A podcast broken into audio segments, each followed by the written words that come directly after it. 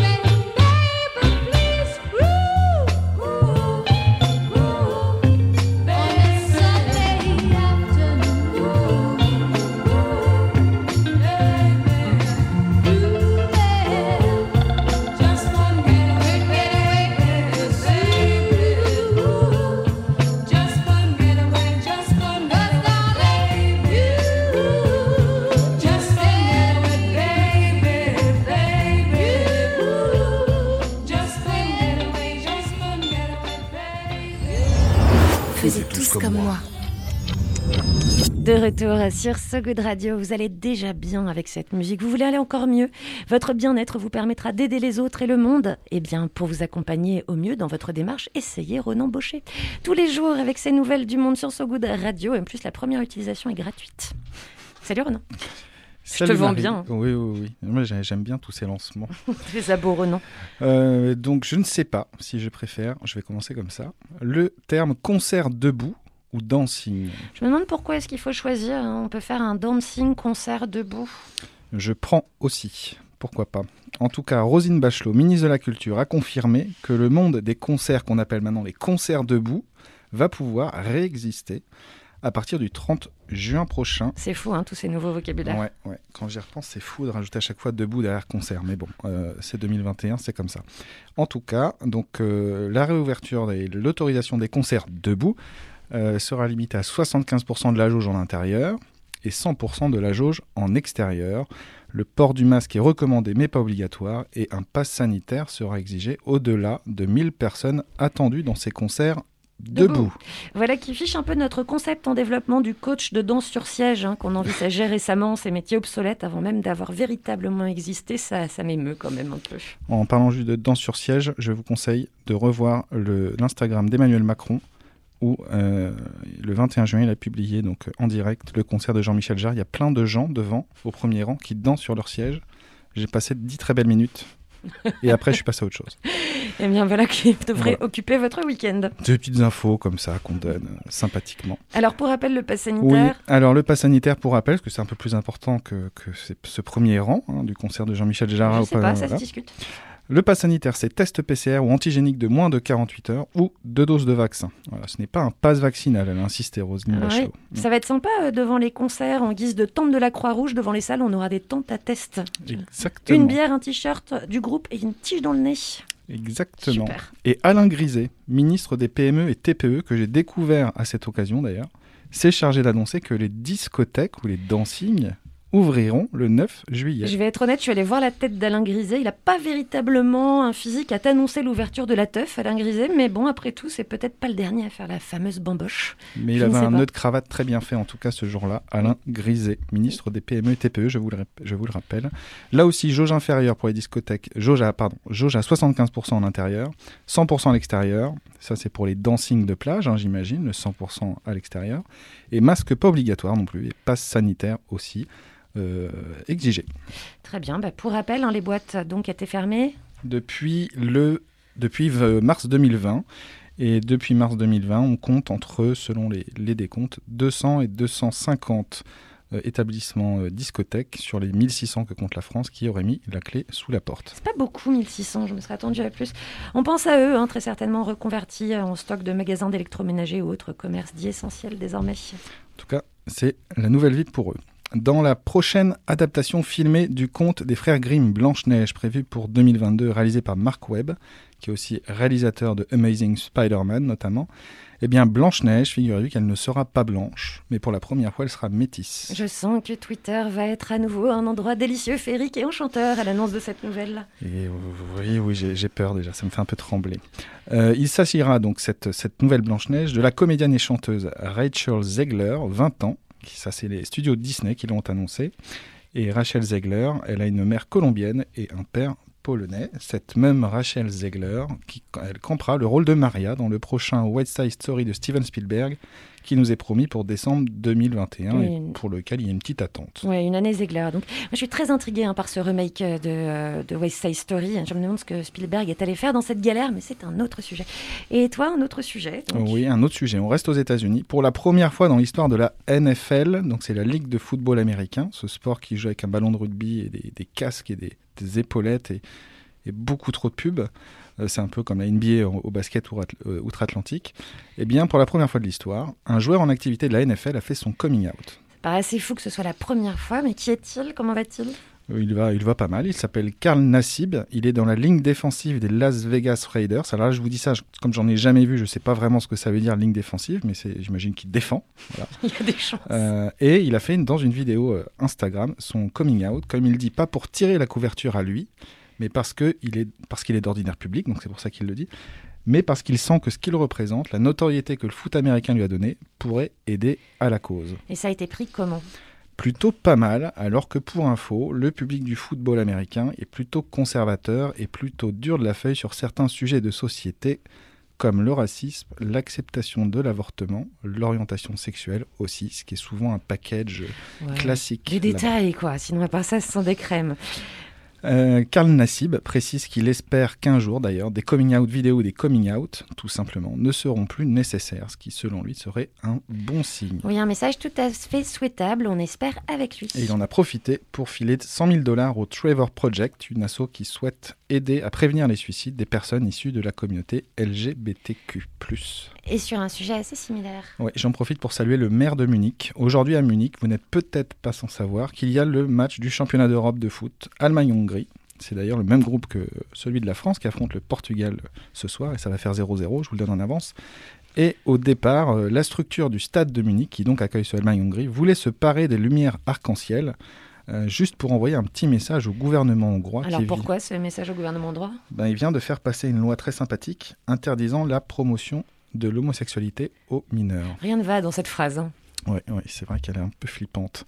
Et l'UEFA, qui est la fédération du football européen, en gros, qui organise le championnat d'Europe, elle a refusé que ce stade se pare de ses couleurs arc-en-ciel, car elle estimait le message trop politique. Oui, ça agite le débat, ce refus d'ailleurs. On devrait faire revenir euh, notre invité. On avait fait un sujet sur, euh, Sur, euh, sur l'homophobie dans le football dans l'homophobie dans le football. Voilà.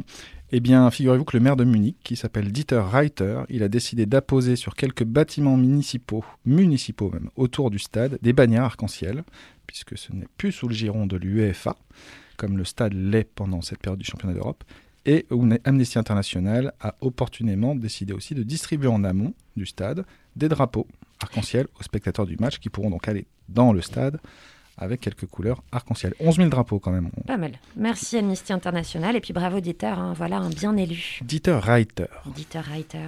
Merci Renan. Ah, avec plaisir. Faisiez tous comme moi.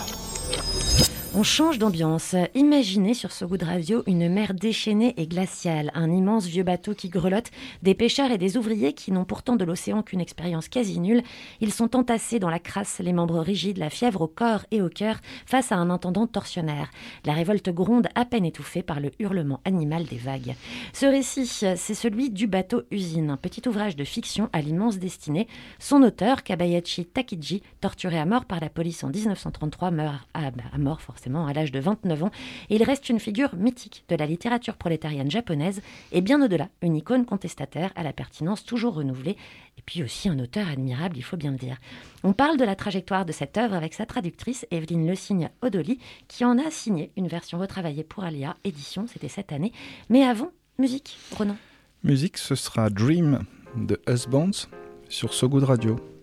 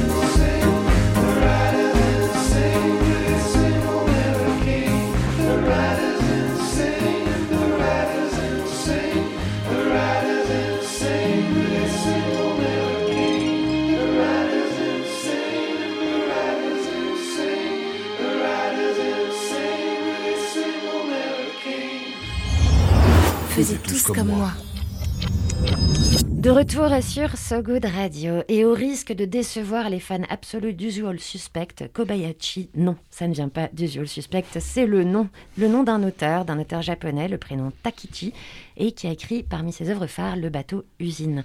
Cette œuvre publiée au Japon en 1929, censurée par le gouvernement, traduite en un grand nombre de langues immédiatement et puis plus longtemps après sa parution, c'est un monument de la littérature prolétarienne japonaise du début du XXe siècle, un monument de la littérature mondiale aussi avec un style incroyable, vibrant, violent, qui habite jusqu'à la ponctuation et jusqu'au lecteur de toutes les époques.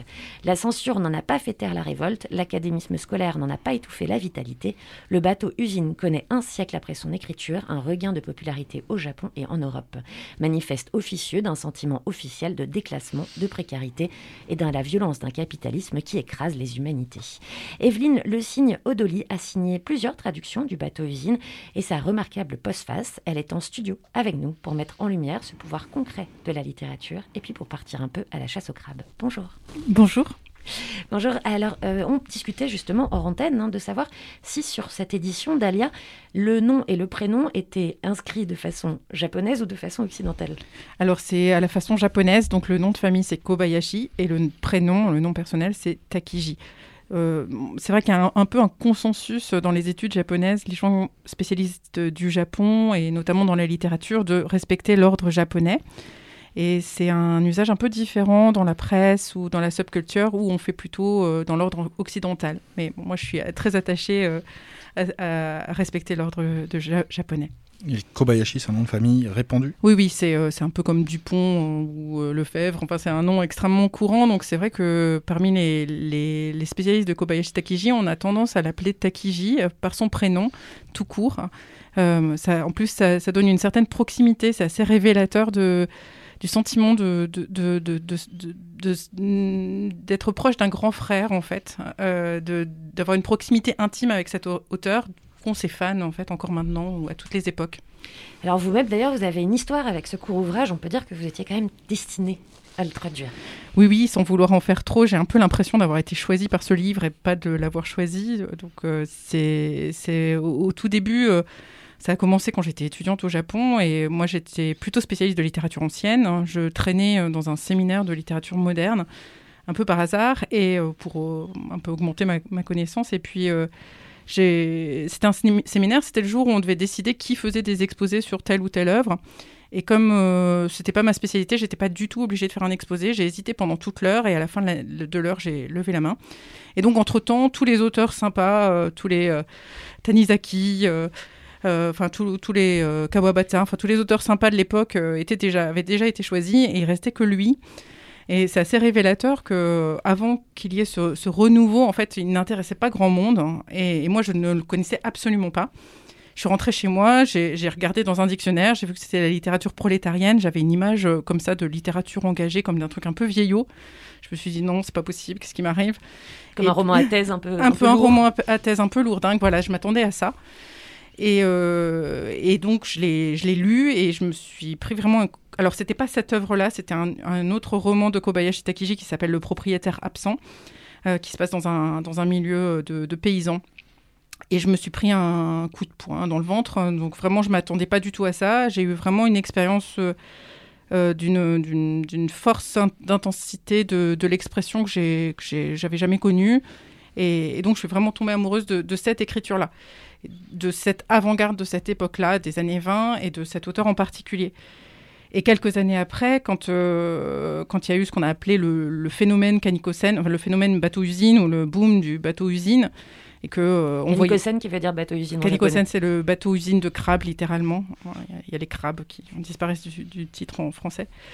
Et qui, euh, qui, quand on a commencé à voir des piles de, cet ouvrage euh, partout dans toutes les librairies et que ça a été euh, mis en première page comme un phénomène, décrit comme un phénomène éditorial et de société en première page du, du qui est le, d'ailleurs le, le journal, le quotidien le plus tiré au monde et qui par ailleurs est un quotidien euh, plutôt conservateur. Donc c'était intéressant qu'il s'intéresse à, à l'écriture marxiste C'était en quelle année? En 2008.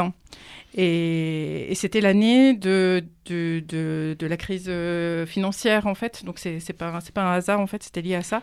Et ça a été interprété comme ça par la, la presse. Et je me suis dit, il se passe quelque chose autour de, ce- de cet auteur Donc c'était, euh, je, je l'ai, euh, ben, du point de vue du fait de ma, de ma relation avec ce- cet auteur-là, euh, je, je le regardais avec beaucoup d'intérêt. Et donc vous avez entrepris la traduction? Oui, alors c'est aussi un peu un concours de circonstances parce que j'étais occupée plutôt à mes études à ce moment-là et je venais d'avoir une bourse pour, pour, travailler, pour travailler. Donc j'avais pas du tout l'intention de, de faire une traduction à ce moment-là. Mais en même temps, j'étais très euh, intéressée par ce qui se passait et j'ai écrit à un, ami qui était directeur de collection en lui disant Écoute, il se passe quelque chose autour de, cette œuvre-là. J'aimerais bien, euh, si je traduisais un livre, je traduirais celui-là. Là, j'ai pas trop le temps en ce moment. Et le même jour, d'un autre ami qui avait une maison d'édition qui s'appelle Iago, euh, donc cet ami s'appelle David Koenig et je le salue. Je reçois un mail dont le titre était Kobayashi point d'interrogation. Donc là, euh, je me suis dit bon, je je peux pas je peux pas euh, refuser. Donc euh, il me disait j'ai entendu parler de de, de, ce- de cet ouvrage. Il paraît qu'il se passe quelque chose autour. Qu'est-ce que tu en penses? Est-ce que c'est intéressant? Donc là, je me suis dit bon, je peux pas peux pas faire autrement. Juste rapidement, pourquoi vous aviez choisi d'aller étudier au Japon? C'était un rêve, c'était quoi Alors c'est très intéressant parce que euh, très souvent on me demande mais ça vous vient d'où cette passion du Japon? Alors c'est pas que je suis pas quelqu'un de passionné, je pense que je suis passionnée pour plein de choses, mais ma relation au Japon je la décrirais pas comme une passion. Je suis sûre que les gens qui étudient euh, la littérature espagnole on leur dit pas mais ça vous vient d'où cette passion de l'Espagne? Et il y, a- il y a ce truc avec le Japon où les gens pensent que c'est quelque chose de bizarre. Alors je vais peut-être vous décevoir mais c'était ma troisième langue au lycée. Et euh, donc j'ai appris, je suis allée au Japon, j'ai rencontré des gens formidables et après j'ai commencé d'autres études. J'ai étudié la littérature française médiévale et, euh, je, me, suis dit bon pour pas m'ennuyer et puis euh, parce que je commençais à oublier mon japonais, je me suis dit bon ben, en même temps je vais, reprendre des études de japonais. Je suis sortie de ma province, je suis venue à Paris, j'étais en licence de, lettres et en même temps j'ai repris une licence de, de, japonais puis en même temps bah, au bout d'un moment, en fait, mes, mes deux spécialités se sont inversées. C'est-à-dire que la littérature a été ma spécialité secondaire et le japonais ma spécialité principale. Je me défends juste une seconde, je n'avais pas parlé de passion. Je voulais savoir si vous en rêviez. Enfin, ceci dit, ce n'était peut-être pas une passion pour vous, mais le Japon vous a rattrapé, puisque ça fait, ce n'est pas la première traduction hein, de cette œuvre que vous faites. Euh, oui, en fait, je, je l'ai. Donc la première, c'était Yago en 2009. hein. Elle est parue en 2009 et puis euh, donc entre temps la maison d'édition malheureusement est- a, disparu. Et, euh, et c'est vrai que j'étais un peu triste que cette œuvre qui avait euh, eu un certain écho dans, dans la presse, qui avait rencontré son public, qu'elle soit plus accessible du fait que la maison d'édition n'existait plus.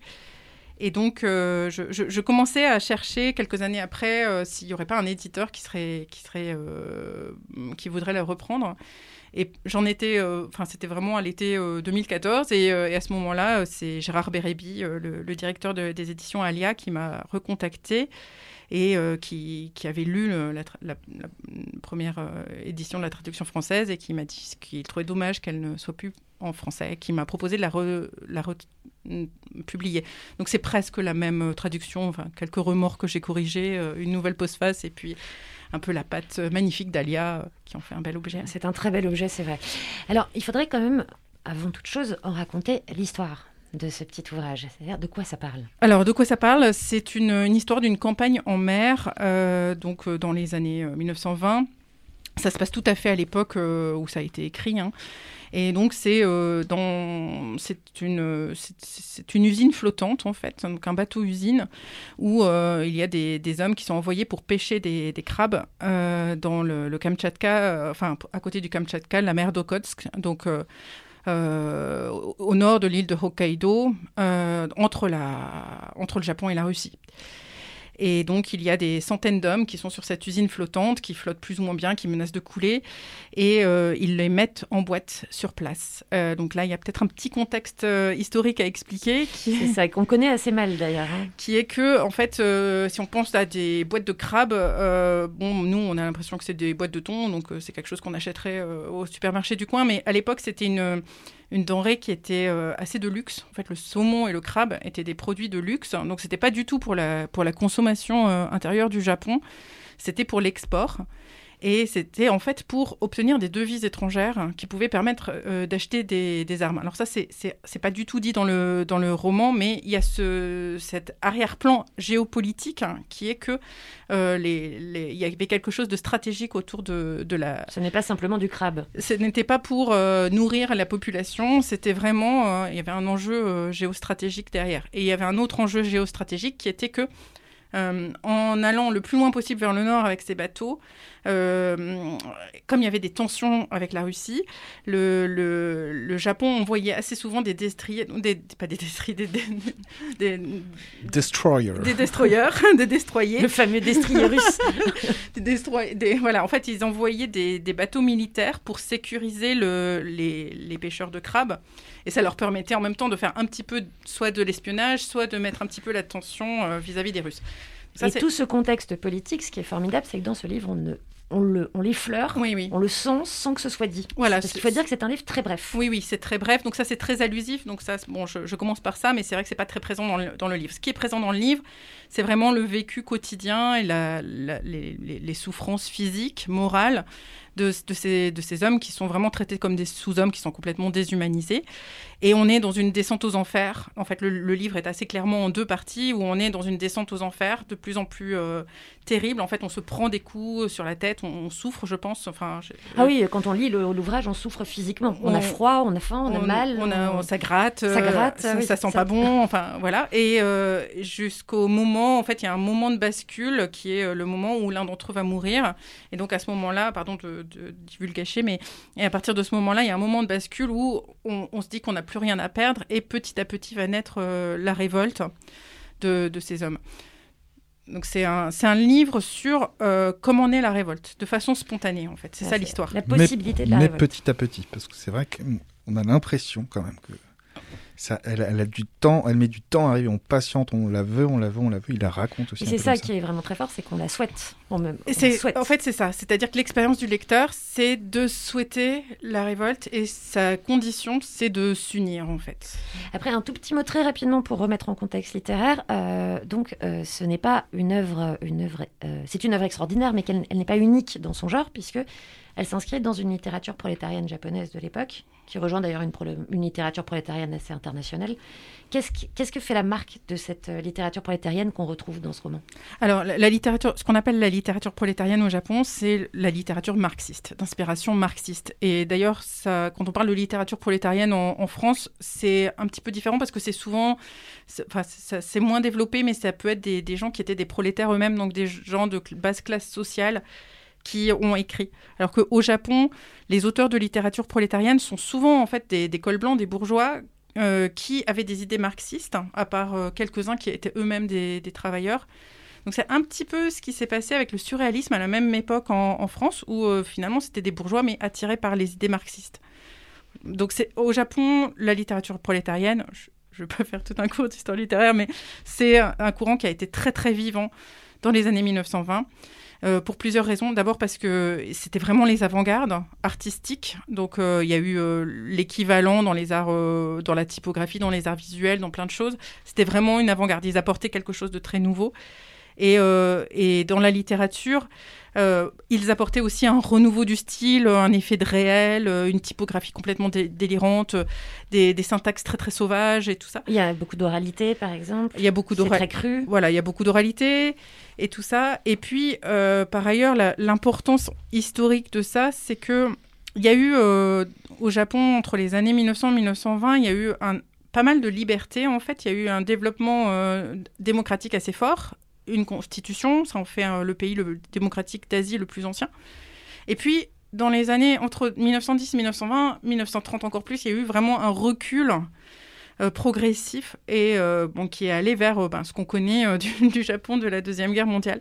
Et donc on est dans ce moment-là, en fait, à, partir de 1925, c'est, c'est- les libertés sont extrêmement restreintes et on n'a plus le droit d'association, plus le droit de syn- syndiquer, le Parti communiste est illégal.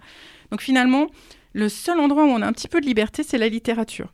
Et donc les, auteurs vont investir ce champ pas seulement comme une représentation du réel, mais comme une forme d'action. C'est-à-dire que c'est le seul endroit où on peut avoir une action, c'est dans la littérature, parce que le pouvoir euh, euh, fermer un petit peu les yeux, donner avait une certaine euh, marge de tolérance. Et d'ailleurs, euh, jusqu'à euh, ce que cet auteur euh, soit emprisonné et torturé et mis à mort par la police, enfin, soi-disant un accident, on n'aura jamais tout à fait le fin mot de, l'histoire. En tout cas, ce pouvoir de la littérature, il ressurgit hein, jusqu'au milieu des années 2000, puisqu'il y a un regain d'intérêt pour cet ouvrage. Le titre devient même une expression, faire bateau usine. On en reparle juste après la musique que vous avez choisie. Qui est? Euh, c'est une chanson d'un groupe qui s'appelle Lampe, qui est un groupe de pop indé. Ça n'a absolument rien à voir avec, euh, avec le, le sujet d'aujourd'hui, mais comme on est sur So Good, euh, je me suis dit que c'était de la musique euh, qui fait du bien. qui fait du bien pour contrebalancer les ondes glacées et la chair de crabe en décomposition sur le bateau usine sur So Good Radio.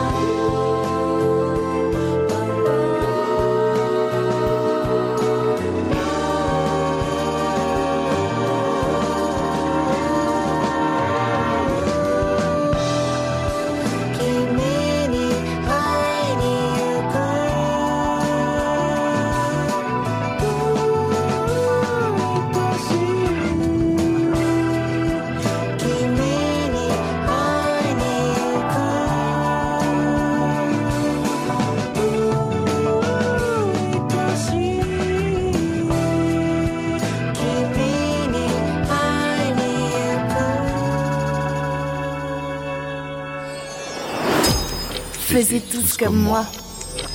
De retour sur So Good Radio, on parle du bateau usine, le très court roman et pourtant immense roman de Kobayashi Takiji. Nous sommes au début du 19e, si- du 20e siècle pardon, au Japon et tout ce court roman, c'est la possibilité d'une révolte, sa fermentation dans le cœur des hommes poussés aux limites de leur humanité. On passe 160 pages comme on attend l'orage, nerveusement, impatiemment, se demandant quand est-ce qu'ils vont fiche l'intendant par-dessus bord. C'est un vrai effort de style. Nous sommes avec sa traductrice. Oui, euh, donc je parle de- du style, c'est ça? Un vrai effort de style. A une construction. Oui, exactement. En fait, c'est vrai qu'on le, on le lit comme, un, comme quelque chose de très instantané qui, qui donne un, un- un roman coup de poing. Mais c'est vrai que quand on, quand on le regarde un peu de, de près, on, on voit qu'il a une construction très très solide. Et euh, apparemment, les- il y avait des premières étapes du, du roman où, euh, qui étaient beaucoup plus proches d'une, de quelque chose de journalistique, parce qu'il est allé euh, sur place. euh, bon, il- lui, était originaire de, l'île de Hokkaido, donc tout au nord. Mais il est allé à l'endroit où il y avait les ports où partaient ces, bateaux. Il allé faire des interviews des marins, des pêcheurs. Oui, c'est basé, il faut le rappeler, sur un fait, sur des faits réels. Alors en fait, effectivement, il s'est appuyé sur plusieurs euh, cas qui ont réellement existé, de, bateaux qui avaient sombré ou d'une révolte hein, qui avait eu lieu sur un bateau euh, réellement. Donc il est parti de faits, euh, même de coupures de presse, de, faits qu'il a documentés lui-même. Il a commencé par un travail journalistique. Bon, il était déjà écrivain. À la base, il était banquier, mais bon, il avait une activité d'écriture. Et il a, il a en fait, euh, vraiment, il est parti de cette, euh, ce travail journalistique et en fait, dans le processus d'écriture, il a un peu gommé euh, des éléments trop factuels ou des, des chiffres, des, des choses trop précises. Et, et puis, sur, donc, il, a plus nourri le, le style de, avec des, des- métaphores ou des, onomatopées, des, vraiment un travail sur les sonorités qui fait que on, on, on- est habité, je pense, on, a vraiment les sensations. En fait, c'est un, c'est un, un livre que moi j'ai eu l'impression de traduire avec les, les pores de ma peau, enfin pas avec mon cerveau, mais vraiment Vous avec disiez mes... hors antenne que parfois vous étiez obligé de le lâcher sur le côté. Oui, oui, j'ai dû l'arrêter plusieurs fois euh, pour. euh, je- euh, Il y avait des moments où c'était vraiment insupportable. C'est vraiment une, une écriture qui, qui habite le, le, le corps, euh, qui. Ah oui, c'est d'une, c'est d'une violence et, d'un, et, d'un, et en même temps d'un, d'un réalisme dans les sensations plus que dans les faits décrits. Vraiment. dans- Voilà, donc au bout d'un moment, ça sent pas bon. euh, on lit, ça sent pas bon. On lit, ça gratte. On lit, euh, on sent pas bien. on a mal. Je me suis gratté quelques fois. Mais c'est vrai, hein. T'es pas bien, quoi. T'as froid. J'ai même changé mes.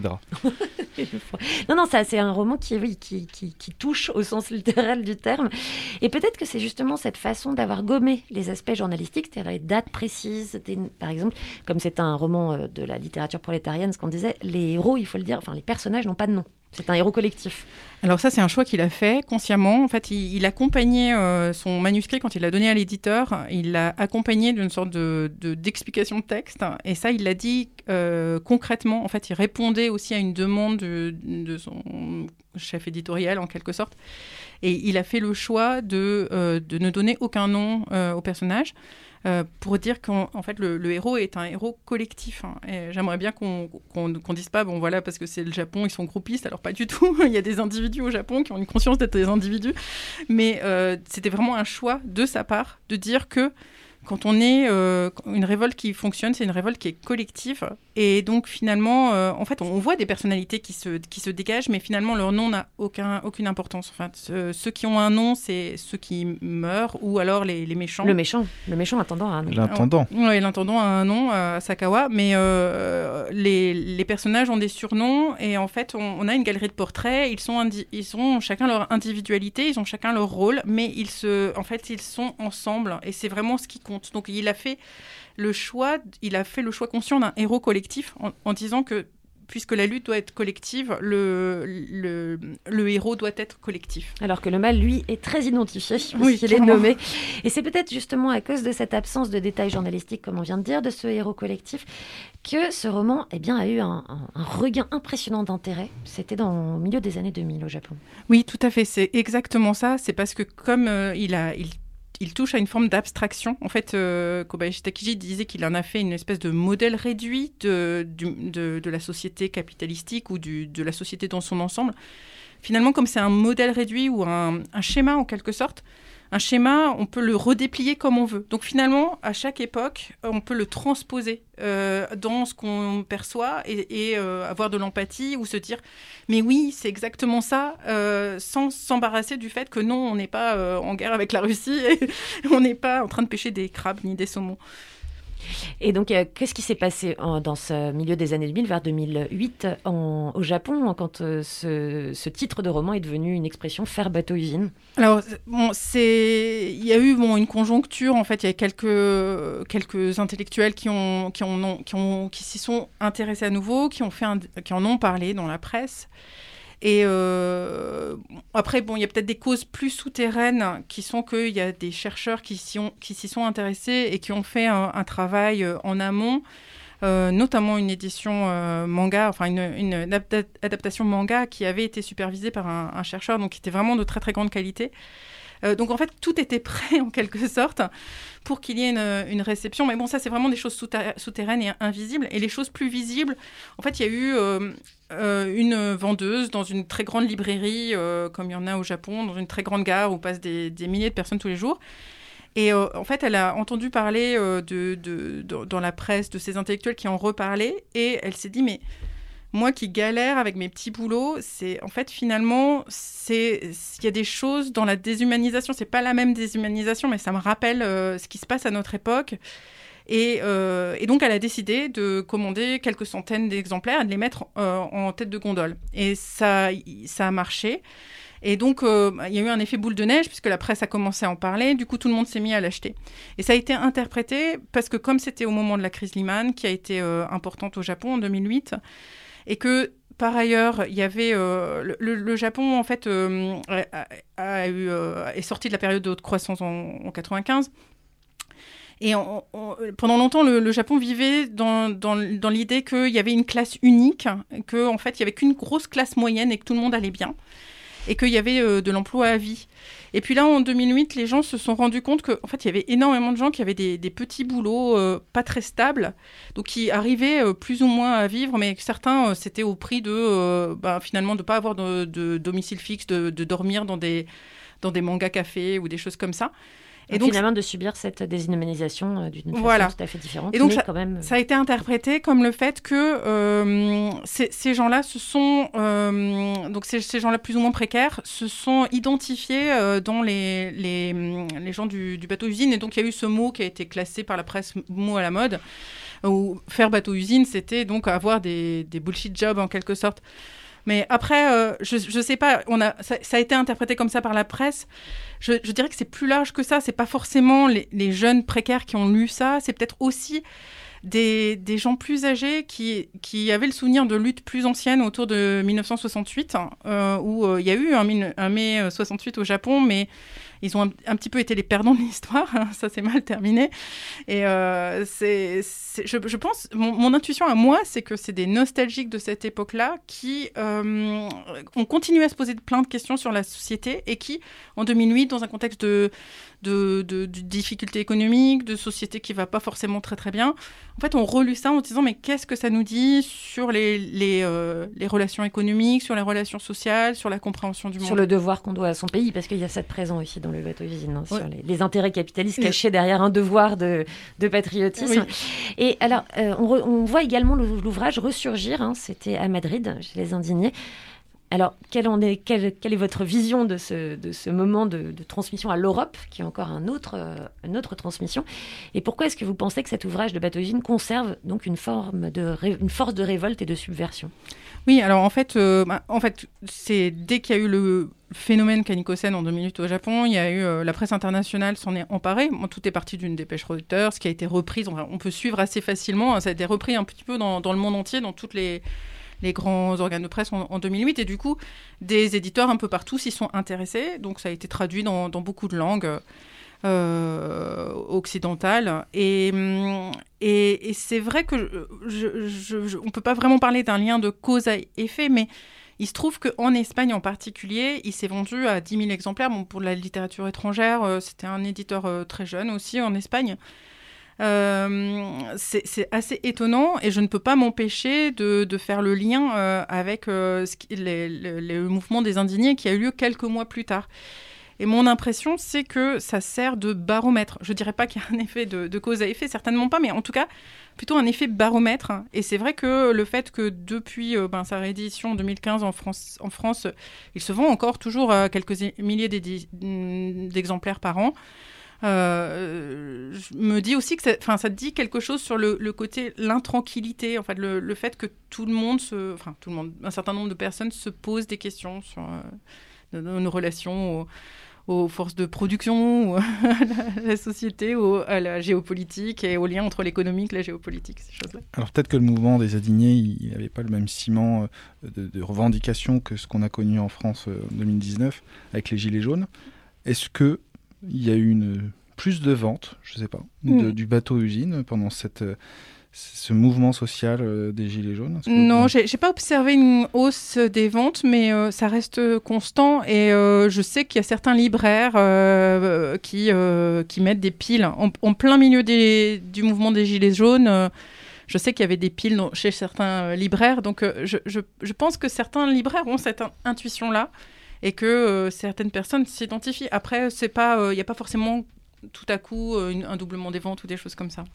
En tout cas, un livre donc euh, qui conserve hein, sa force contestataire et son, son incitation à la révolte, en fait. Voilà, de comment se met en place une révolte et, comme vous dites, sans doute un baromètre pour dire ah si là je commence à me sentir en empathie et surtout concernée par ce qui se passe dans le bateau usine, c'est que peut-être qu'il serait temps que je me révolte un petit peu. Voilà le baromètre. En tout cas, je vous conseille de lire cet ouvrage. hein. C'est donc chez Alia. En plus, il est magnifique, euh, l'ouvrage de chez Alia. Pour 8,50 euros, ça mérite quand même de faire la dépense. Faites-le donc ce week-end. Merci beaucoup d'avoir été avec nous. hein, euh, le bateau usine donc de Kobayashi Takiji, euh, traduite par vous, Evelyne Le Signe. Odoli, oh pardon, Odoli, j'en fais des, j'en fais des malversations sur votre nom. Donc l'histoire, le style, la poésie, la, la violence, tout ça réuni euh, dans cet ouvrage. Merci beaucoup. Merci à vous. Merci. On continue dans la veine japonaise avec euh, mon artiste, hein, ça c'est le mien. Si caméléon euh, que d'un album à l'autre, le style change en même temps que la coupe de cheveux, que l'allure générale, euh, que l'esthétique de Ah, l'album. lui, il est de retour. Ah, il est de retour. Mais De toute façon, d'un album à l'autre, si je vous disais pas le nom, vous seriez incapable de savoir que c'est le même artiste. Alors j'en Je profite. vais retenir maintenant. C'est Haruomi Ozono et cette fois il est looké comme Lennon sur Cho Cho. C'est l'album Ozono House en 73 sur So Good Radio.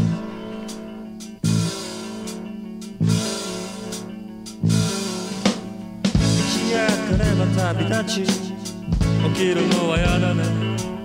もちろん外は土砂降り。雪までずぶ濡れ。大阪あたりで乗り換え。知らない街へ。チューチューがってこと。チューチューがってこと。チューチューがってこと。チューチューがってこと。チューチューがってこと。小判初めら君がないこらま怒り動けば止まらないやめるさ疲れたよやめるさ僕はやだねこ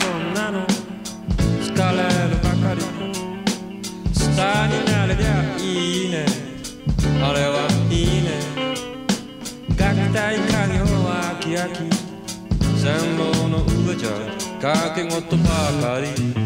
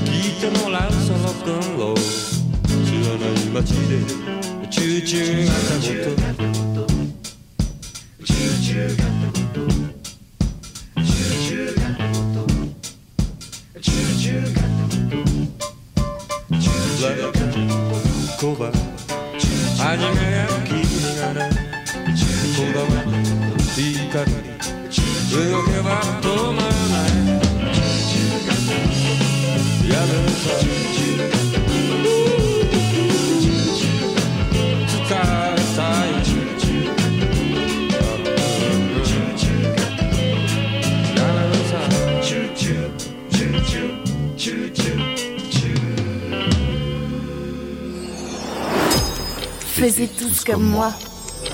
Et oui, et si vous avez tous fait comme notre chanteur juste avant, vous êtes tous en train de faire tchu tchu. Mais c'est fini, c'est conclu, c'est terminé, c'est achevé du moins pour aujourd'hui. Merci d'avoir été avec nous. On vous laisse aller regarder le match si telle est votre intention, n'est-ce pas Renan Peut-être que je vais aller le regarder. Et euh, demain, après le match, nous retrouverons euh, et nous inviterons Charlotte Abramoff, qui est photographe, réalisatrice, une artiste visuelle et une artiste par exemple qui s'occupe de la direction visuelle d'une dénommée Angèle. Et on vous rappelle donc le titre de l'ouvrage dont on a parlé avec euh, sa traductrice Kobayashi Takagi, c'est le nom de l'auteur. Le bateau usine, c'est le nom du livre. C'est sorti chez Alia. Voilà donc euh, ce que vous pouvez faire euh, demain, après-demain, Ouais, ce week-end. ça, ça se lit super bien. Ça se lit vite super. et ça reste longtemps, la preuve. c'est ressorti pendant plus d'un siècle, c'est bien que ça reste longtemps. On se quitte à Chicago pour du bref et du percutant d'ailleurs. Un titre de la productrice, artiste et réalisatrice Jean Doe en featuring avec Saba. Jean Doe, on l'a retrouvée aux côtés de l'excellent Isaiah Rachad. Elle fait surtout partie du collectif Medicine Woman avec la très douée Ravine Linaï. Et on écoute Moody pour se mettre d'humeur sur So Good Radio. À demain. Merci. Salut. À demain. Faisiez tous comme moi. So Good Radio.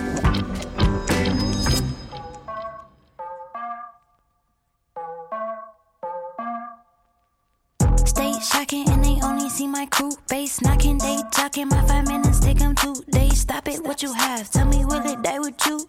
Impact bulletproof, so we don't get to prove. So, on my blood, but we still gon' rock the Bluetooth.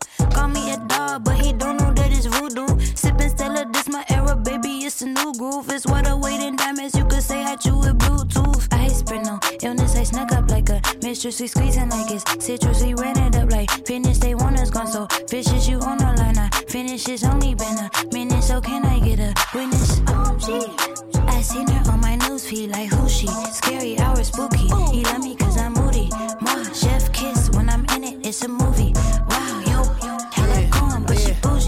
property, I breaking with the crew. With my shorty from the north who attitude on batting rules. Batting bulls, I just stack it two until I'm fat and full. I ain't never stop, play my card like a fool, like a joker, like a jester. I'm Stallone, I'm Sylvester, I get both like a teller. I just told her what you tell her, I say. This ain't featherweight, we got our cheese the fed away, and anything that come between us, that'll be a fatal day. Okay, I don't know if you this or not. Like hooking the boat to a dot. She coming back over the mines. Like how we open the box. She call me though I'm not. They say I'm the goat, I'm not. But I'ma be dope with the mob. I seen her on my newsfeed, like who she? Scary hour, spooky. He love me cause I'm moody. Moi, chef kiss, when I'm in it, it's a movie. Wow, yo, hella gone, but she bougie. Illness, I snuck up like a mistress, we squeezing like us. Citrus, we ran it up, it's fin-